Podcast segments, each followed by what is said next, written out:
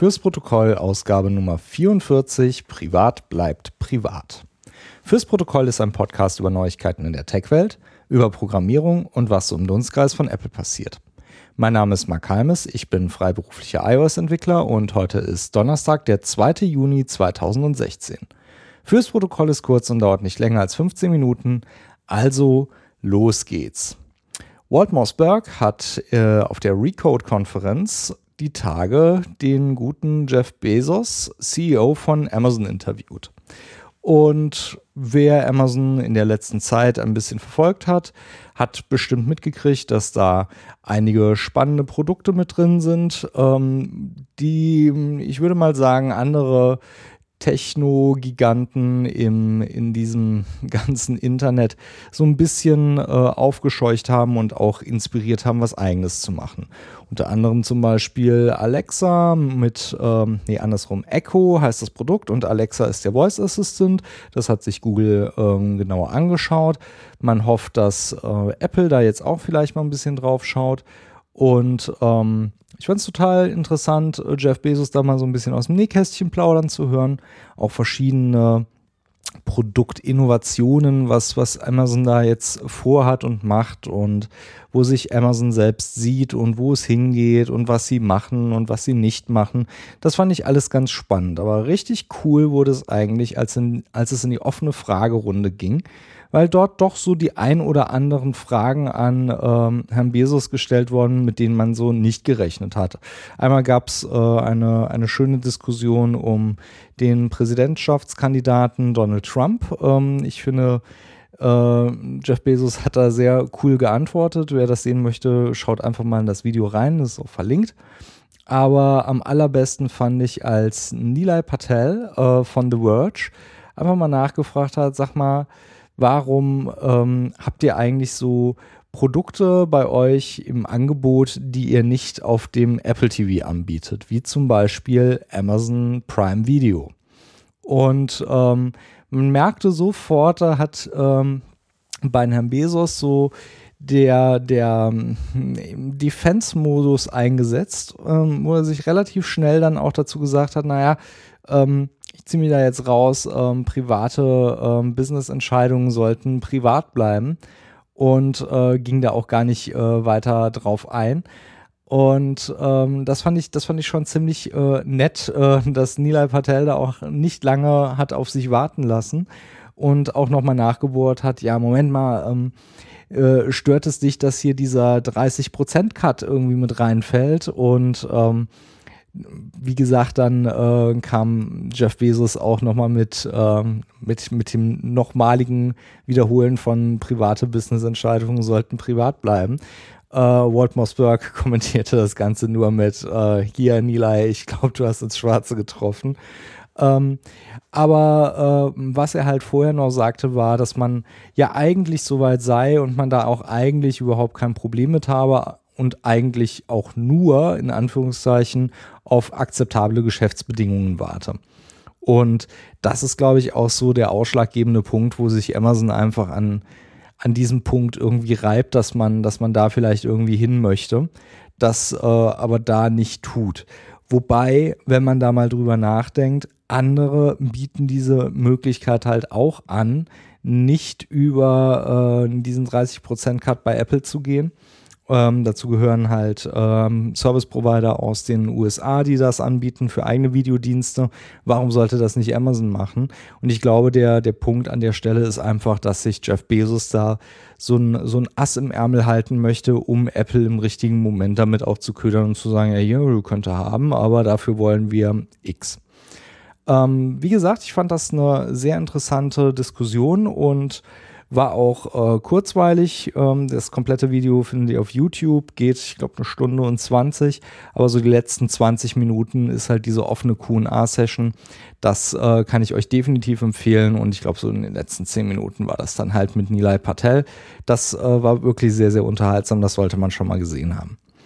Als ähm, zweiten Punkt möchte ich euch heute im, im, da ja schon gerade Apple TV war, noch was über den Apple TV berichten und zwar Apple TV Top Charts. Und zwar gab es Anfang der Woche einen Artikel auf Mac Stories äh, wo berichtet wurde, dass anscheinend äh, bei der Chartgestaltung vom Apple TV ein bisschen gedreht und ein bisschen optimiert wurde. Und zwar so, dass ein gekauftes Produkt aus der Top, also wenn ich ein Produkt äh, auf dem Apple TV gekauft oder heruntergeladen habe, dann äh, wird es, wenn es vorher in der, äh, im Top-Ranking in den Charts angezeigt wurde, fällt es raus und das nächst nachfolgende Produkt rückt danach. Sprich, wenn ich Platz 1 Produkt gekauft habe, dann verschwindet Platz, äh, Platz 1 und äh, Produkt Nummer 2 fällt dann auf Platz 1 automatisch hoch, stolpert, ne, rückt nach. Das Schöne daran ähm, beschreibt man in diesem Artikel, dass man dadurch natürlich den, den Store sichtbar macht für Produkte, die nicht äh, eh schon bei mir auf dem, auf dem Gerät installiert sind oder die ich in meiner Kaufhistorie habe, sondern dementsprechend neue Möglichkeiten offerieren. Ich habe das Ganze kurz vor der Aufnahme nochmal nachprobiert und wenn es im deutschen Store geklappt hat, funktioniert es jetzt definitiv nicht mehr. Ich habe das einmal mit Top Grossing ausprobiert, also die, die umsatzstärksten, und einmal mit äh, Top äh, kostenlos, ähm, also die, die andere Kategorie ausgewählt und äh, weder in dem einen noch in dem anderen Beispiel hat es funktioniert. Ähm, die Shop-App, äh, Quatsch, die Store-App äh, gekillt und danach nochmal neu aufgemacht. Ähm, da ändert sich nichts. Da kriege ich immer noch aktuell genau die gleiche Ranking-Liste angezeigt wie vorher auch. Die Idee dahinter finde ich gut.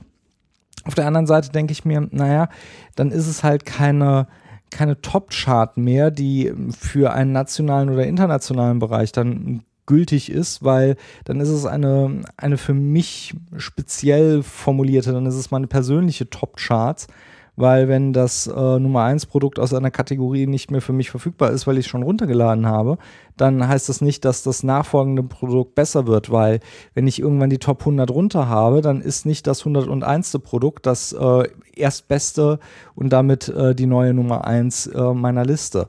Das ist so ein bisschen für und wider, da muss man mal schauen, ob man da was machen kann, aber die Idee, da generell offen zu sein und neue Wege zu gehen, auch ähm, die, die Top-Charts irgendwie anzugreifen und äh, ein bisschen, bisschen drüber zu bügeln, das ist, glaube ich, nicht das Schlechteste, was man machen kann. Und das sollte man auch definitiv im Auge behalten aus, von Apples Seite.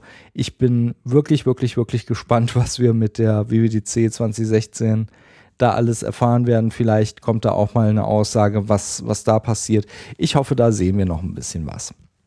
Und als letzten Punkt für heute möchte ich äh, euch etwas vorstellen, was ich mir mal so auf meinen Notizzettel unter hilfreiche Produktgestaltung aufgeschrieben habe. Und zwar findet man ja des Öfteren Software, wo man sich dann irgendwie reinfinden muss, weil sie ja doch irgendwie ein bisschen komplexer oder ein bisschen aufwendiger ist. Und ähm, naja, sind wir mal ganz ehrlich, die Zeiten, wo man gedruckte Handbücher irgendwie ähm, mit, mit seinen Produkten ausgeliefert hat, die gibt es halt nicht mehr. Und ganz, ganz wenige Firmen machen sich überhaupt noch die Mühe, irgendwie ein PDF, EPUB, sonst irgendwie geartetes ähm, Dokument zu pflegen, in dem tatsächlich dann auch mal Funktionsweise einer Software erklärt wird. Da gibt es wirklich, ich kenne weniger und äh, diejenigen, die es noch tatsächlich sauber machen, ähm, da merkt man auch, die kommen auch von einer, von einer ganz, ganz anderen Weise, nämlich noch wirklich, wo man mit, mit Folie eingepackte Produkte auf Palette irgendwo hingeschoben hat, um sie dann anschließend in einem, ja, in, in einem ähm, echten physikalischen Laden zu verkaufen. Ähm, die machen das noch gerne und da äh, fällt das dann halt auch immer wieder auf. Andere machen das halt mit ja, typischen Dokumentenmanagement entweder über das Help-Menü von äh, OS 10 oder ähm, über eine Webseite und verlinken dann ihre Apps auf die Webseite. Das äh, funktioniert auch alles ganz gut, aber ab und an ist halt Software nicht so selbsterklärend, dass äh, sich der Nutzen einem direkt erschließt und dann braucht man halt eine Hilfestellung und die muss halt auch irgendwie greifen und amüsant sein. Und äh, da fiel mir die Tage etwas auf, was ich äh, sehr, sehr schön fand. Und zwar einen Artikel ähm, einmal auf Mindmeister. Mindmeister macht ein Mindmapping-Tool namens Mindmeister. Und sie haben sich die Mühe gemacht, einen, einen, einen schönen Artikel zu schreiben, wie man im naja, ich nenne es mal universitären oder Schule, schulischen Umfeld bessere Notizen machen kann, statt ähm, linear geartet auf einem Zettel zu schreiben. Und äh, den Artikel fand ich recht gut und der war auch informativ und nett geschrieben.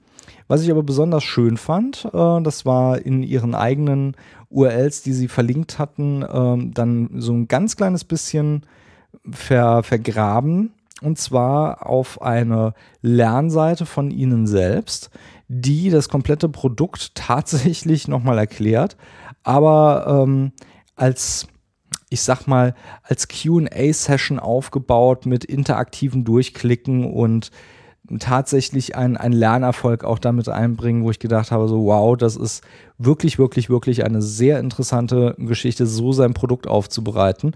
Und das macht man halt einfach mit, mit einem Produkt, wo man, wo man weiß, okay, da muss man auch einfach mal so ein bisschen rangehen und gucken, wie man, wie man das denn tatsächlich ähm, einem, einem Kunden vermitteln kann. Und wie gesagt, bei komplexer Software ist das halt nicht einfach trivial, sowas zu machen. Da muss man halt wirklich schauen, wie bekomme ich da meine, meine Kunden halt mit rein. Und das ist halt einfach eine, eine total coole Art und Weise, seinen Kunden anzulernen und eine Hilfestellung zu bieten. Lustigerweise, kurz darauf, äh, fiel mir ein Tweet von der Omni Group auf, die ich ja sehr schätze, und zwar für ihr Produkt Omniplan. Und zwar gab es dort eine Videoserie, die sie jetzt angefangen haben. Und ähm, diese Videoserie ist betitelt mit Project Planning 101 und beginnt relativ charmant mit einem James Bond Bösewicht äh, mit weißem Kaninchen statt weißer Katze auf dem Schoß und erklärt so ein bisschen, wie denn ein, ein Projektplan aufgebaut wird, Outcome-Based Thinking, ähm, mit äh, Dependencies, die man dort aufgezogen hat. Relativ knapp, zwei Minuten oder so, aber sehr, sehr witzig gemacht, charmant irgendwie gesprochen, äh, direkten Ausblick auf die nächste Episode gestellt. Ähm, charmant, witzig, schön gemacht, äh, fördert aber halt dieses, dieses ähm, positive Gefühl, mit einem, mit einem Produkt verbunden zu sein. Und genau das ist es halt, was ein, ein gutes Produkt heute für mich ausmacht, dass man halt einfach sagen kann, ja, da fühle ich mich irgendwie wohl, wohl aufgehoben und äh, auch richtig beraten. Und wer sowas macht, der, der zaubert halt immer noch so ein bisschen Lächeln ins Gesicht eines, eines Kunden. Und dafür äh, lieben einen dann im Endeffekt auch die Kunden und bezahlen dann auch gerne Geld dafür. Wer tatsächlich in der, in der Rolle ist, seine Produkte selbst zu gestalten oder im Team Einfluss nehmen zu können auf eine solche Produktgestaltung, gerade was, was ähm, ja, Hilfestellung oder Lernen oder ähm, Handbücher angeht, guckt euch diese Sachen mal an, was da, was da passiert, weil gerade wenn man so diese, diese Standard-Buch-PDF, E-Book-Geschichte verlässt, kann man mit solchen Geschichten bestimmt richtig, richtig gut ein, ein Produkt anführen, ohne langweilig oder, oder sogar dröge zu wirken. Und das macht dann am Ende vielleicht dann doch wieder so den ein oder anderen Stern in der Bewertung im App Store aus. Das war die Ausgabe Nummer 44 von Fürs Protokoll. Die Links zur Ausgabe findet ihr in den Shownotes oder auf www.protokollcast.de slash 44. Dort könnt ihr auch gerne Kommentare hinterlassen oder ihr schickt einen Tweet an @protokollcast auf Twitter. Wenn euch die Sendung gefallen hat, dann bewertet sie doch in iTunes und wenn ihr etwas mehr Zeit habt, dann schreibt doch auch gerne ein Review. Das hilft nämlich anderen Hörern im Podcast zu entdecken und mit euren Reviews könnt ihr ihnen sagen, was euch gefällt. Fürs Protokoll ich bin Mark Halmes. Bis zum nächsten Mal.